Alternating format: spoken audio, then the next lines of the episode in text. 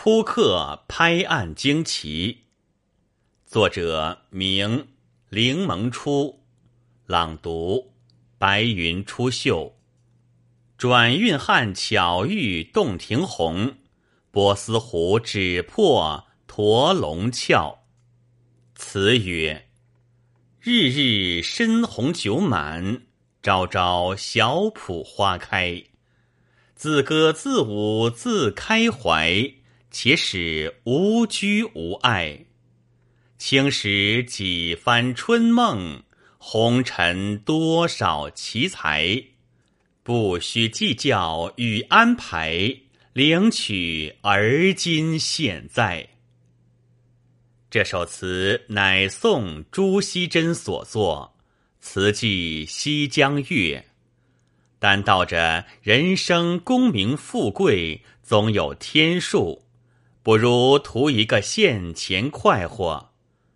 试看往古来今一部十七史中，多少英雄豪杰，该富的不得富，该贵的不得贵，能文的以马千言，用不着时几张纸盖不完将布，能武的穿杨百步，用不着时。即敢见煮不熟饭锅，即至那痴呆懵懂生来的有福分的，随他文学低浅，也会发科发甲；随他武艺庸长，也会大请大受。真所谓时也，运也，命也。俗语有两句道得好：命若穷。觉得黄金化作铜，命若富，拾着白纸变成布。总来只听长命司颠之倒之，所以吴彦高又有词云：“造化小儿无定句，翻来覆去，导横直竖，眼见都如许。”僧惠安亦有词云。谁不愿黄金屋？谁不愿千钟粟？算五行不是这般题目。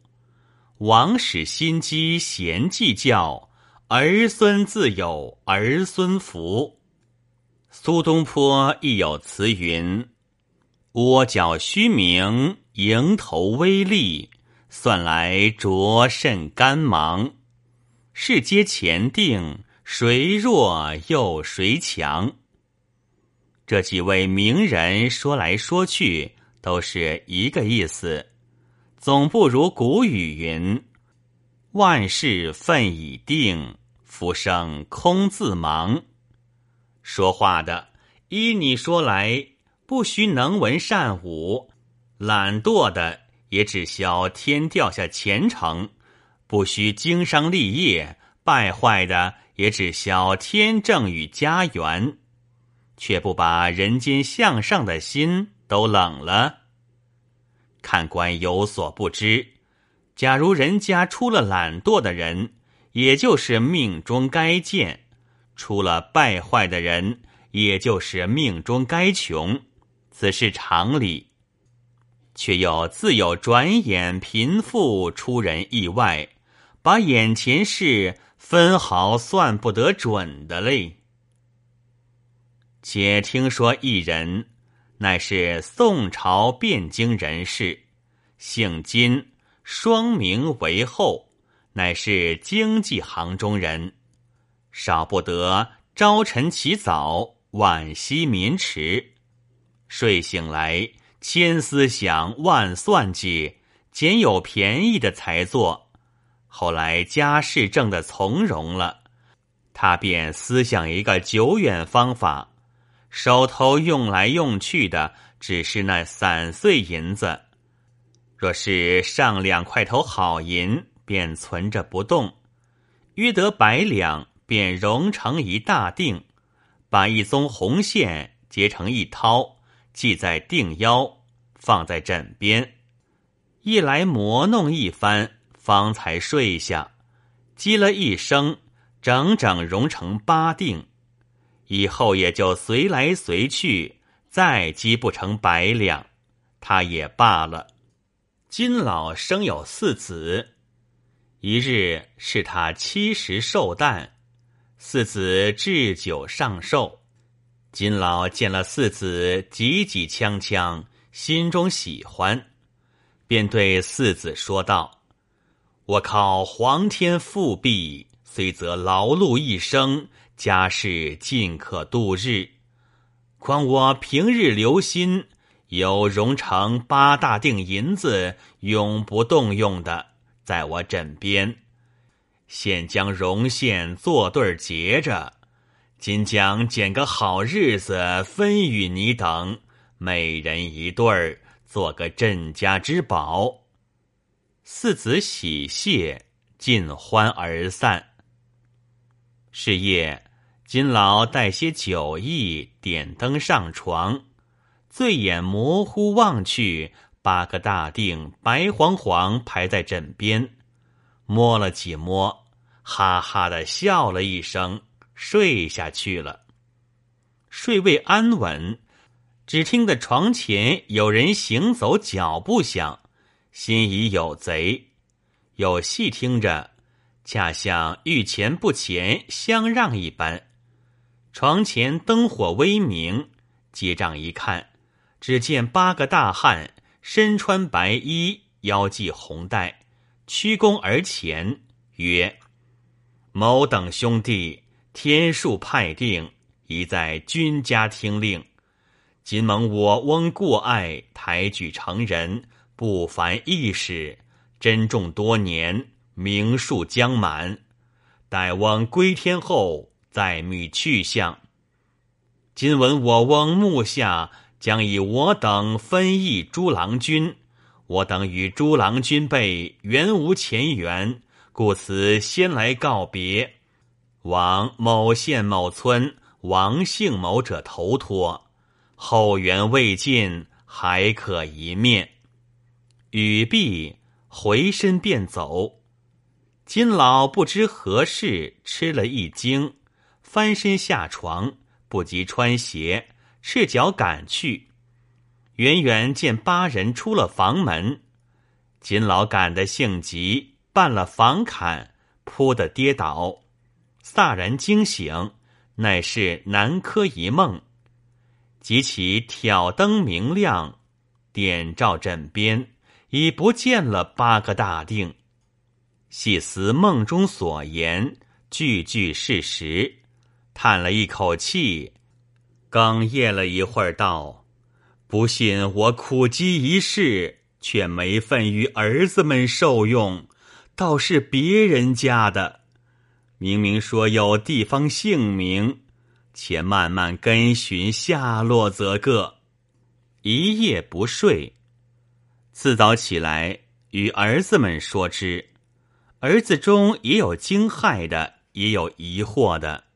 惊骇的道。”不该是我们手里东西眼见的作怪，疑惑的道：“老人家欢喜中说话，失许了我们，回想转来，一时间就不舍得分散了，造此鬼话也不见得。”金老看见儿子们一信不等，急急要验个实话，遂访至某县某村，果有王姓某者。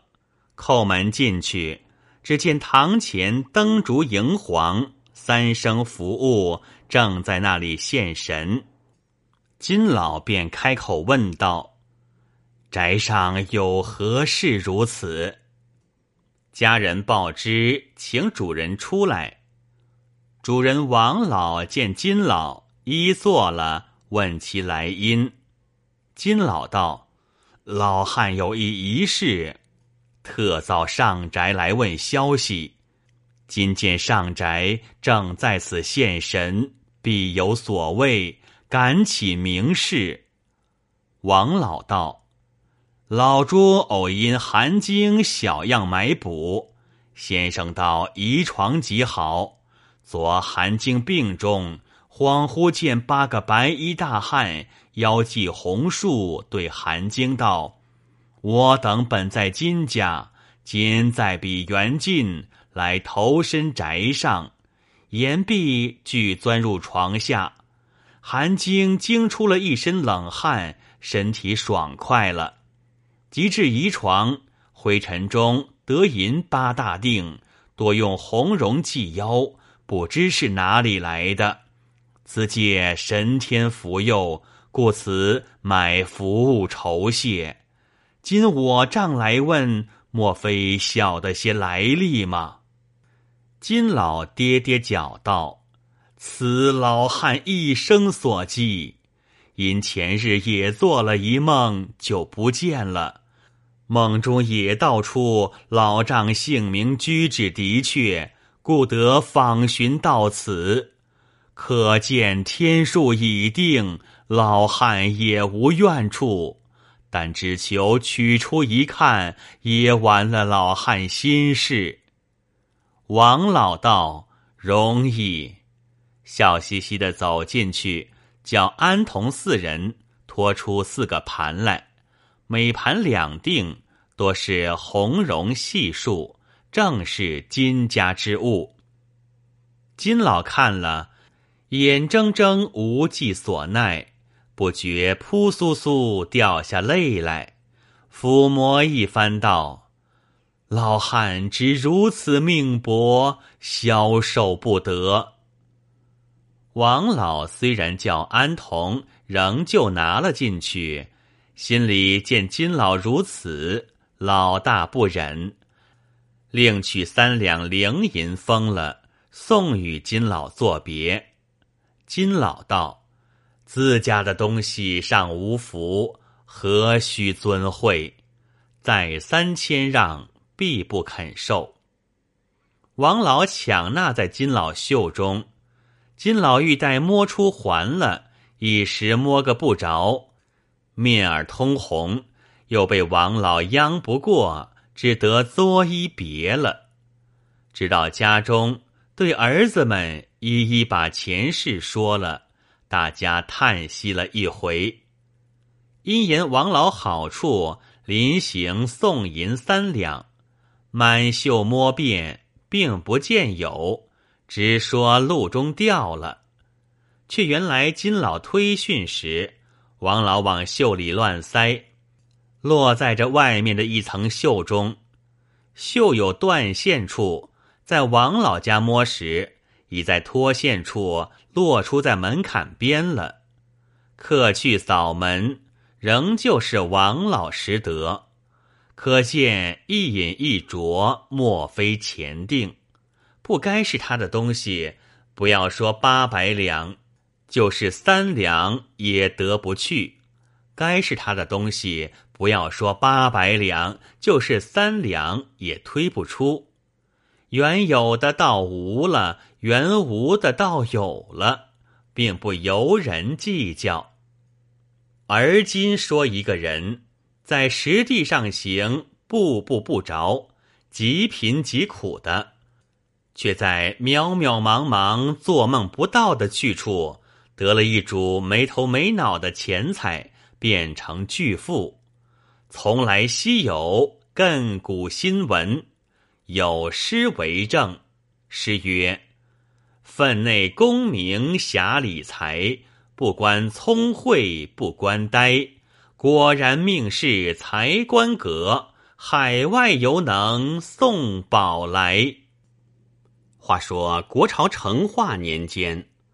苏州府常州县昌门外有一人，姓文名实，字若虚，生来心思慧巧，坐着便能，学着便会，琴棋书画、吹弹歌舞，渐渐粗通。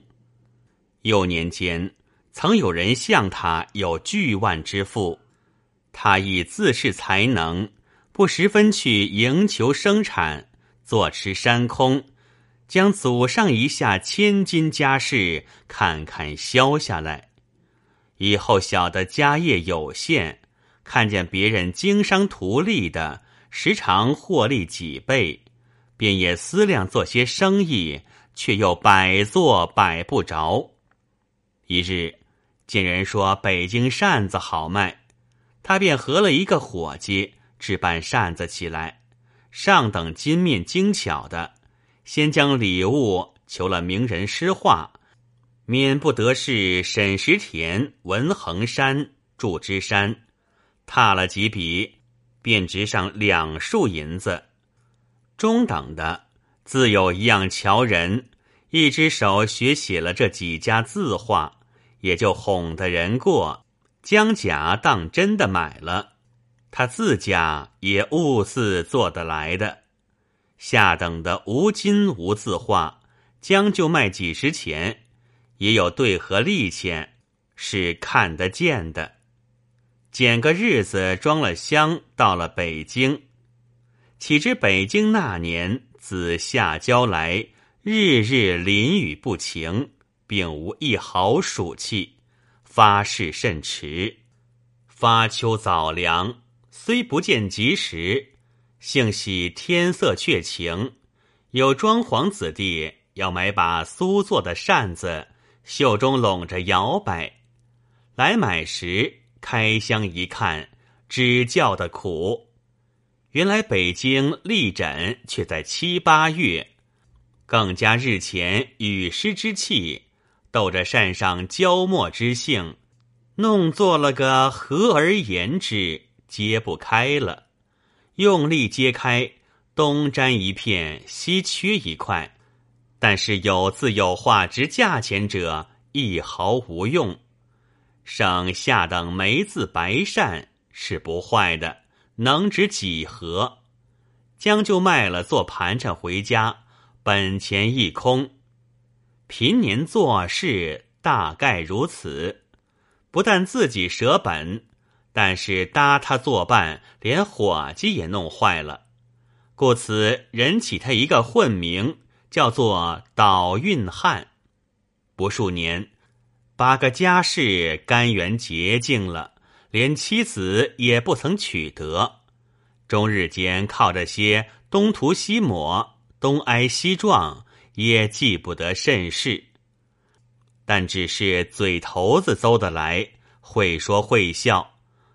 朋友家喜欢他有趣，有耍去处少他不得，也只好趁口，不是作家的。况且他是大模大样过来的，帮闲行里又不十分入得对，有怜他的要见他做管教学。又有诚实人家嫌他是个杂板令，高不凑，低不就。打从帮闲的、楚管的两项人见了他，也就做鬼脸，把倒运两字笑他，不在话下。一日，有几个走海贩货的临近，做头的无非是张大、李二、赵甲、钱乙一班人，共四十余人。合了伙将行，他晓得了，自家思忖道：“一身落魄，生计皆无，便赴了他们航海，看看海外风光，也不枉人生一世。况且他们定是不缺我的，省得在家忧柴忧米的，也是快活。”正计较间，恰好张大夺将来。原来这个张大名唤张成运，专一做海外生意，眼里认得奇珍异宝，又且秉性爽快，肯扶持好人，所以乡里起他一个混名，叫张识货。文若虚见了，便把此意一一与他说了。张大道：“好好，我们在海船里头不耐烦寂寞。”若得兄去，在船中说说笑笑，有甚难过的日子？我们众兄弟料想多是喜欢的。只是一件，我们多有货物将去，兄并无所有，觉得空了一番往返也可惜了。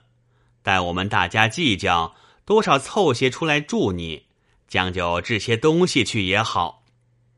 文若虚便道：“谢后情。”只怕没人如兄肯周全小弟。张大道，且说说看。一径自去了。恰遇一个古木先生敲着暴君之走将来。文若虚伸手顺袋里摸了一个钱，扯他一卦，问问财气看。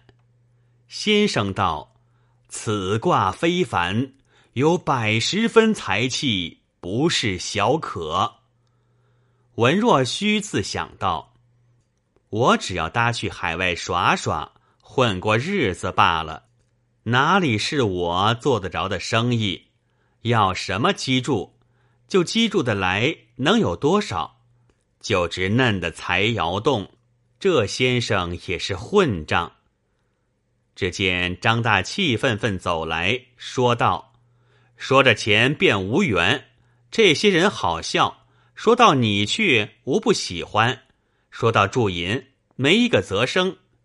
今我同两个好的弟兄拼凑了一两银子在此，也办不成甚货。”凭你买些果子传里吃吧，口食之类是在我们身上。若需称谢不尽，接了银子，张大先行道：“快些收拾，就要开船了。”若虚道：“我没甚收拾，随后就来。”手中拿了银子，看了又笑，笑了又看，道：“制的什么货？”